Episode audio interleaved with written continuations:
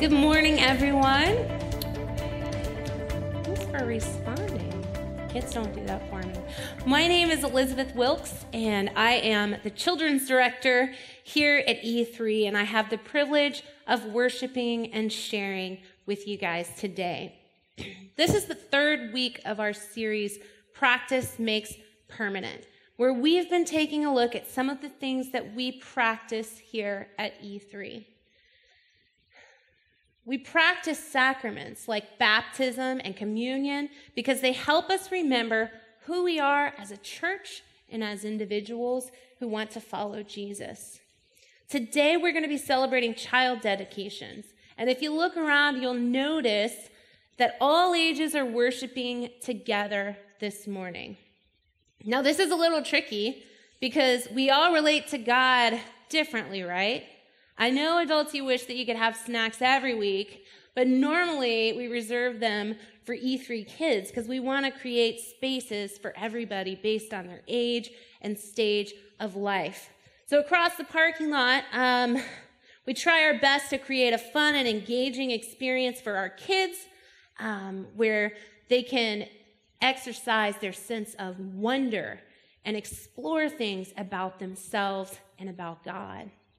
For our middle schoolers, they participate in musical worship here with us, um, but then on most Sundays, they are dismissed so that they can have interaction with their peers and their leaders.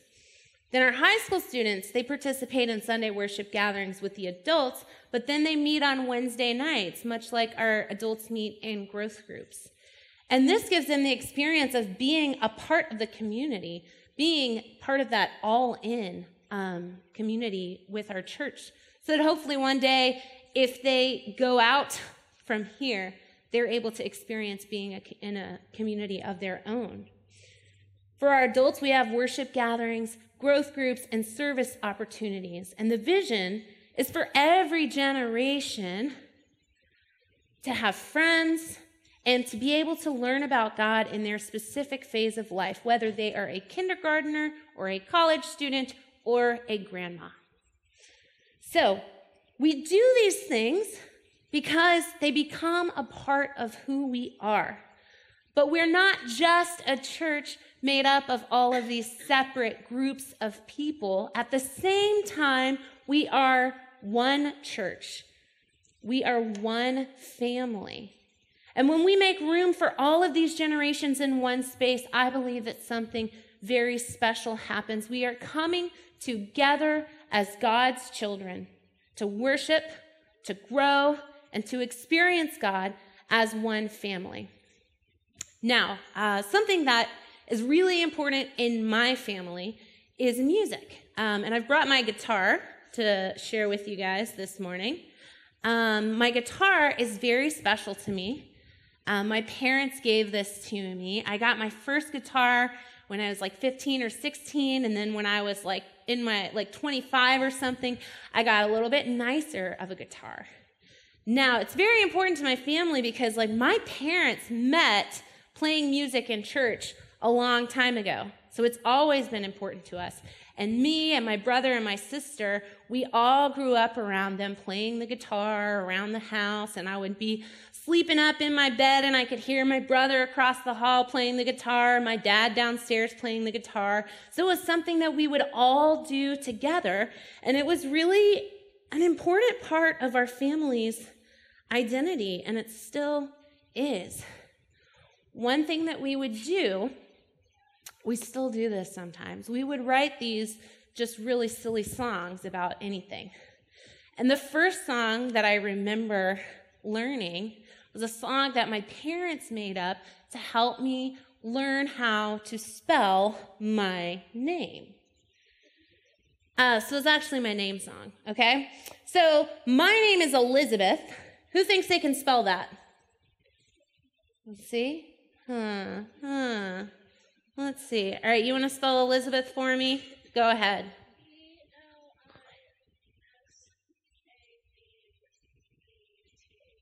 It was very close. It was very close. Some people actually spell Elizabeth that way. He spelled it with an S and not a Z.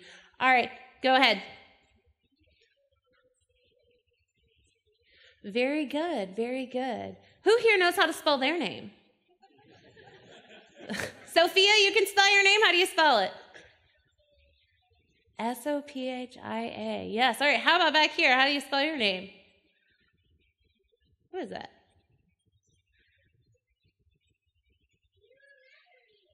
Oh, I do remember you. Hi. Hi. I'm so glad you're here this morning. Thank you.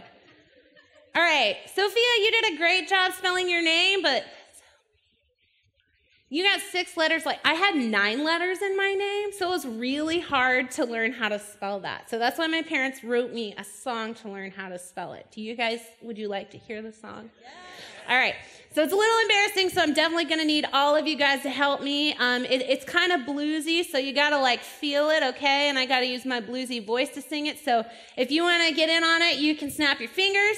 If you can't snap your fingers, you can clap your hands. Now, I'm going to tell you at the 9 a.m., I didn't expect this, but they started singing along with me. So, I mean, you got a lot to live up to. Here we go. It goes E L I Z A B E T H Elizabeth. E L I Z A B E T H Elizabeth. It's not done yet. It goes, I ain't Liz and I ain't Beth. My only name is Elizabeth. It's still not done. Ask me again and I'll tell you the same. Elizabeth, that's my name. Yes. You guys sounded great. Uh, shout out to my parents for making that happen. They're not here this morning, but they were at the 9 a.m. All right, so uh, so it, it's pretty hard to spell your name, right? So it was important that I learned that. It sounds silly, but names are really important, right? Raise your hand if um, you were named after somebody. Anybody? Couple of people? Okay, some of you, a lot of you. All right. Raise your hand if you know what your name means. Ooh, Dan, what does your name mean? God is my. Ch- oh, that was intense. I appreciate you sharing. I think I'm gonna use a different example though. All right. Now, just because just because your name means something, does that automatically mean that you're going to live up to that name? Does it?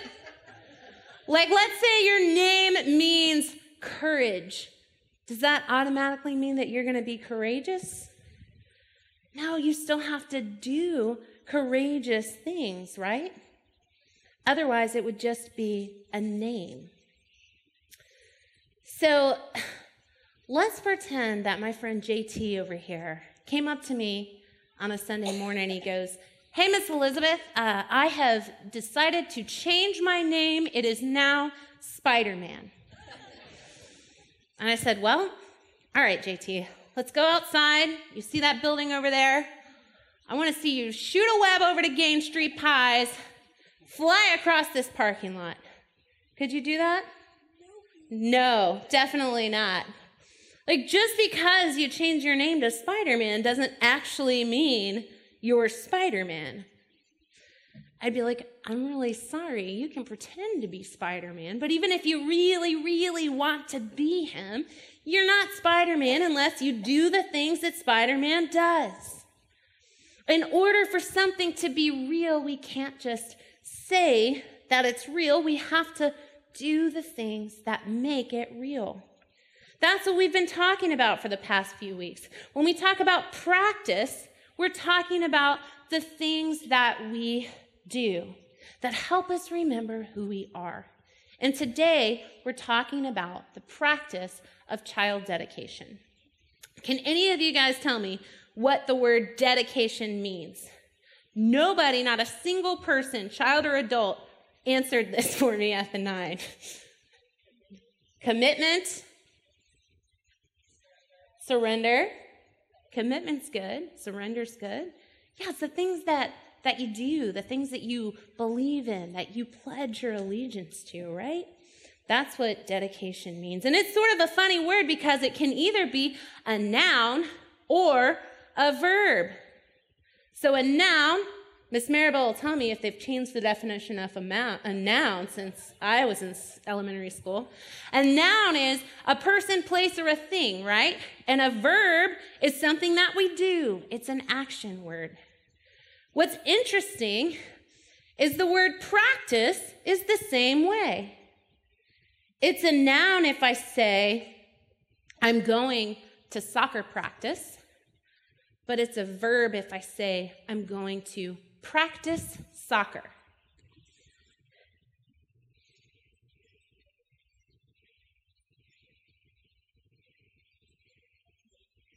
Our actions have to match the things that we say we do. Otherwise, we're just pretending. I want us today to lean into the verb part of these words, the action part, because we're talking about action and the things that we do. If we can't do both of them, then we're just pretending. When we practice things, our body and our mind and our heart remember those things and they become a part of who we are. Dedication and practice are related because we need both of them for something to be real. And our text today has examples from some different people who were dedicated to things and practiced them. So we're going to start in Luke chapter 2, and this is when Jesus is presented in the temple. Now, this is a little different than the child dedications that we're going to do here today, but I still feel like we can learn a lot from this story.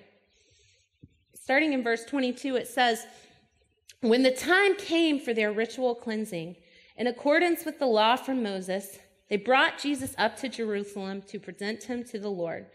It is written in the law of the Lord every firstborn male will be dedicated to the Lord. They offered a sacrifice in keeping with what's stated in the law of the Lord a pair of turtle doves or two young pigeons. So, this is when Mary and Joseph, Jesus' parents presented baby Jesus to God in the temple at Jerusalem. Remember, the temple is like a church. It's what they called their church, okay? So that's what's going on. But Mary and Joseph were not the only people there. We're going to keep reading. In 25, it says, A man named Simeon was in Jerusalem. He was righteous and devout. He eagerly anticipated the restoration of Israel, and the Holy Spirit rested on him the Holy Spirit revealed to him that he wouldn't die before he had seen the Lord's Christ. Led by the Spirit, he went into the temple area. Meanwhile, Jesus' parents brought the child to the temple so that they could do what was customary under the law. Simeon took Jesus in his arms and praised God. God's people had been waiting a long, long time for Jesus. Because just like God had saved them in the Exodus from Egypt, he was going to send a savior for all people. And this guy Simeon had a promise from God that before he died, he would get to see the Messiah that they had all been waiting for. So it was very, very special that he got to be there when Jesus was presented. Another person was there as well. Picking up in verse 36, it says, There was also a prophet, Anna, who belonged to the tribe of Asher. She was very old. After she married, she lived with her husband for seven years. She was now an 84 year old widow. She never left the temple area but worshiped God with fasting and prayer night and day.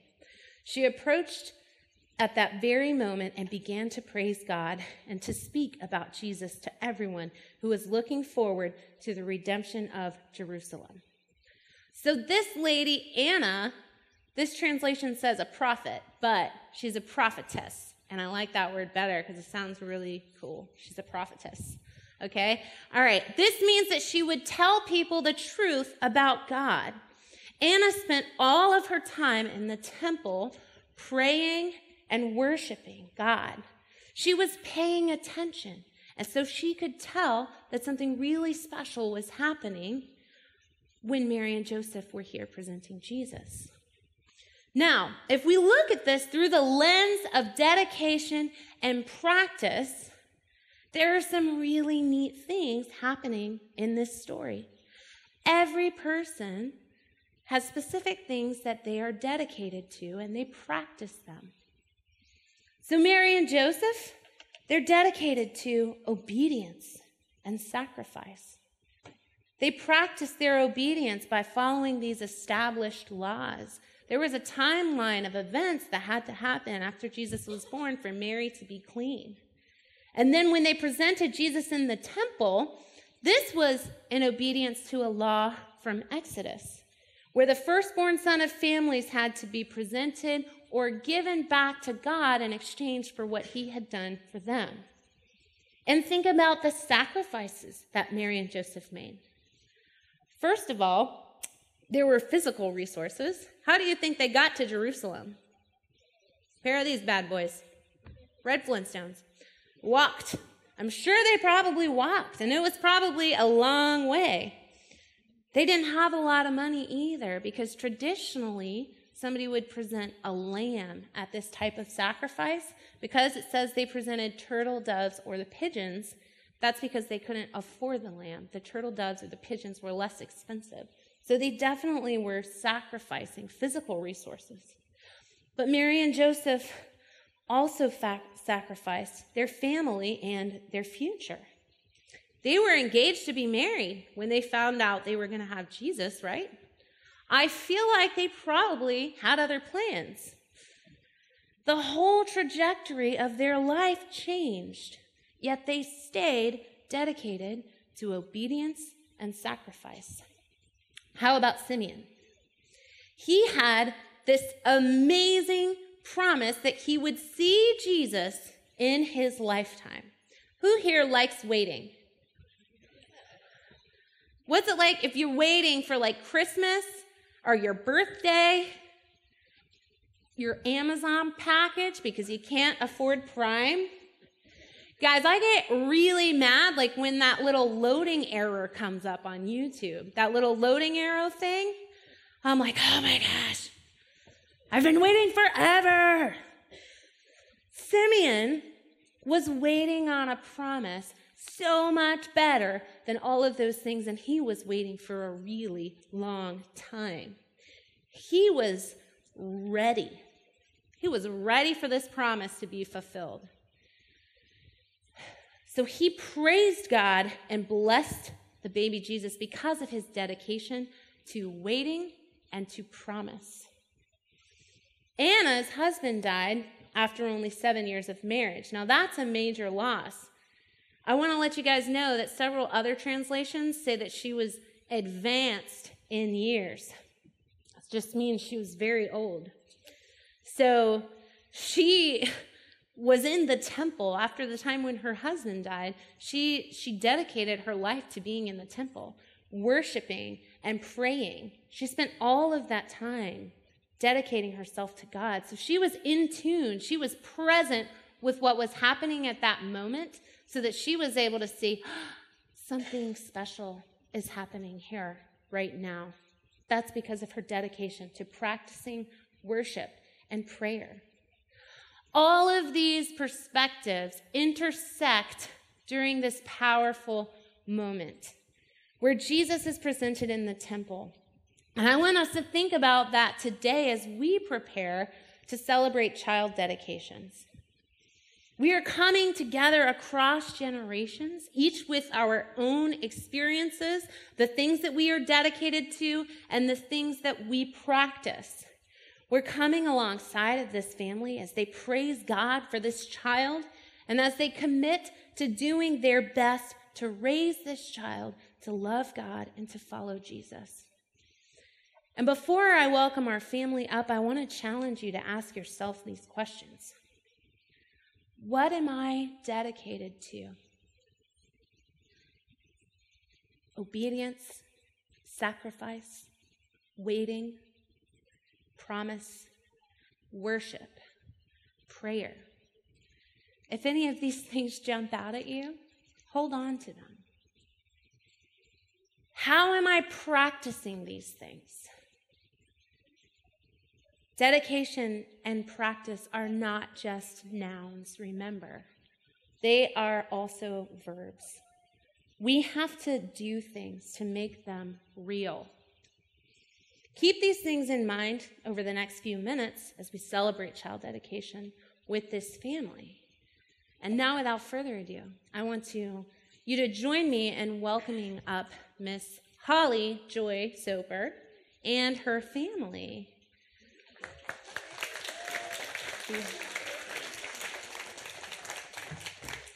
All right. Yay. Now, as part of preparation, yay! As part of preparation for child dedications, families are asked to think about and pray about who they want their child to be. So I'm going to have you guys introduce your family for us now and tell us a few words about the person that you want Holly to become. Yeah. Um, I'm Caleb. This is my wife, Megan. This is our daughter, Hazel Bell. And this is the newest addition. This is Holly Joy. Um, and family is something that's very important to us, to Megan and I. And her name is actually a combination of both of our mothers' names. Um, so my mom's name is Holly, and Megan's mom's name is Joy. And uh, it's interesting because when we were thinking of names, it's, uh, it came up really quickly, and it was very different. It wasn't like we were mulling over them for a long time. It's like we came to Holly Joy, and then it's like, that's her name. It's like her name chose her, and we didn't even really have to worry about it. It was, it was just kind of a different experience for us. Um, and as we think about who we want her to be as she grows up, uh, we want her to like embody all of the strengths um, and positive qualities of both of our, our mothers. Um, and I'll, I'll, pass it on. yeah, when we were thinking about um, just her bearing the names of, of these two women and, and thinking about the things that we love most about these two women um, and wanting them to be huge pillars kind of in her life. Um, and uh, I, I, came to start thinking about Holly, which is Caleb's mom, um, and how she worships God shamelessly.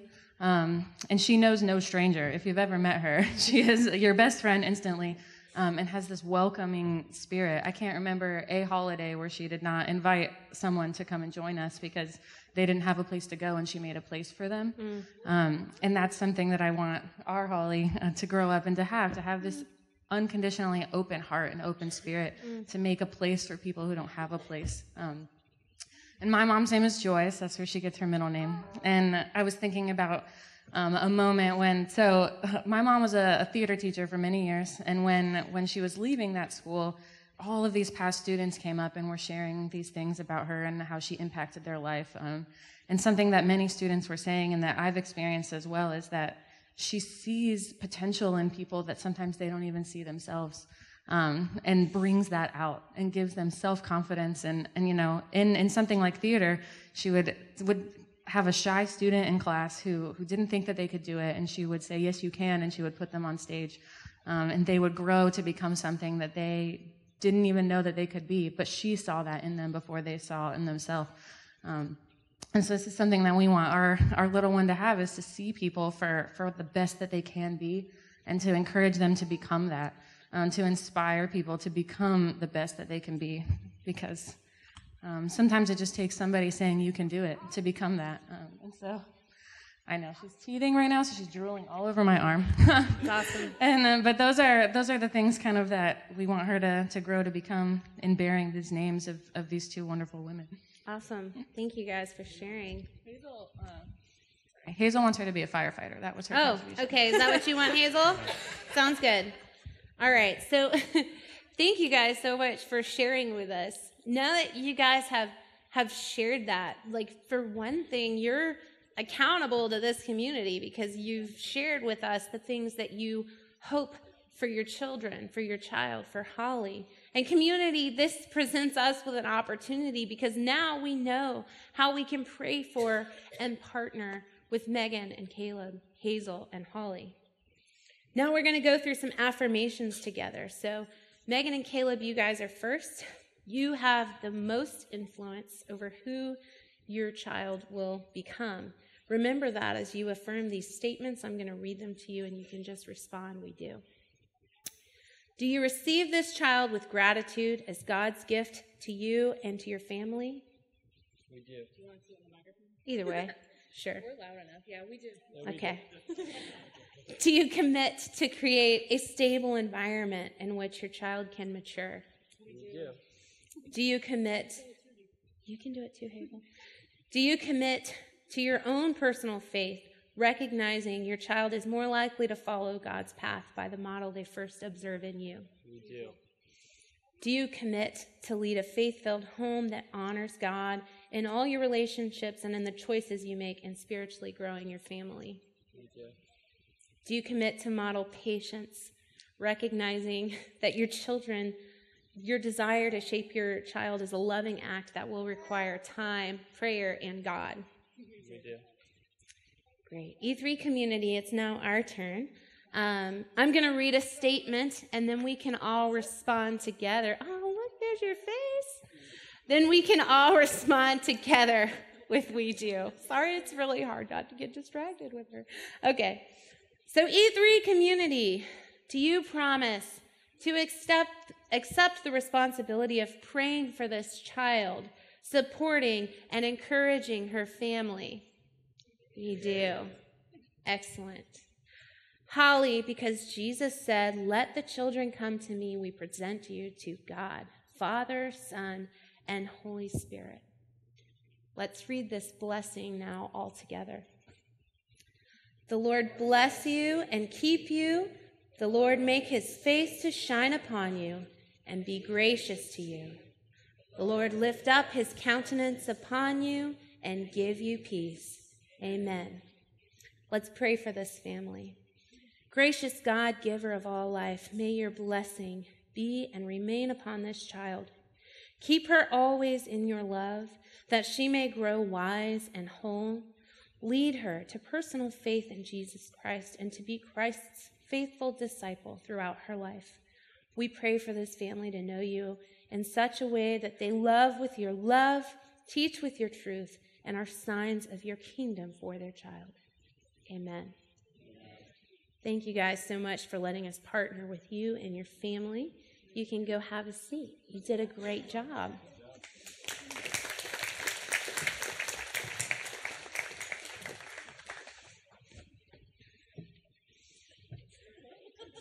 It's okay. He almost had it. Okay.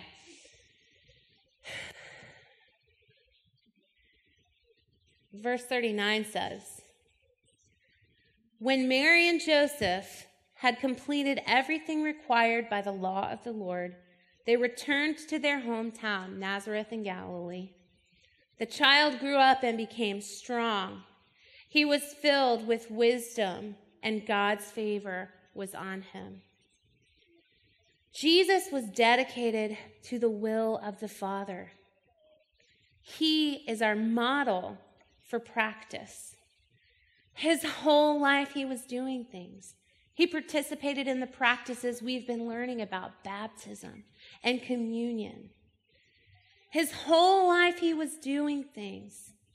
He healed, he taught, he loved. And near the end of his life, he was still dedicated. He prayed, Not my will, but yours be done. And he did it. He practiced the things that he was dedicated to. He did that. He was dedicated to the will of the Father, and he lived that out throughout his life. Jesus modeled dedication and practice. If we want to be like him, we must strive for both because one without the other is simply incomplete. So, I have a little secret for you guys.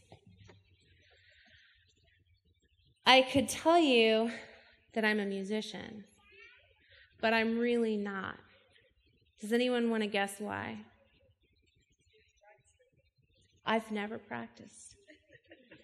That's true. There's times in my life where I've like played just enough to learn to play in a few keys or I've written a few songs, but I couldn't I couldn't stand up here and play with the band. I know that I would really love it. I really want to. I love music. I've got this great guitar and this strap that's really nice that goes on it. I even have a guitar chord tattooed on my arm to remind me of me and my family.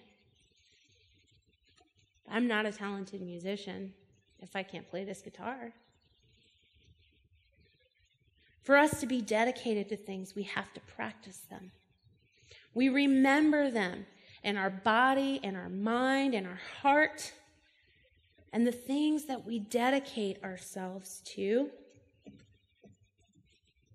are the things that we practice. They're the things that we practice. When we dedicate things, when we dedicate ourselves to things, and when we practice them as individuals and as a church, they become a part of who we are. Will you guys pray with me?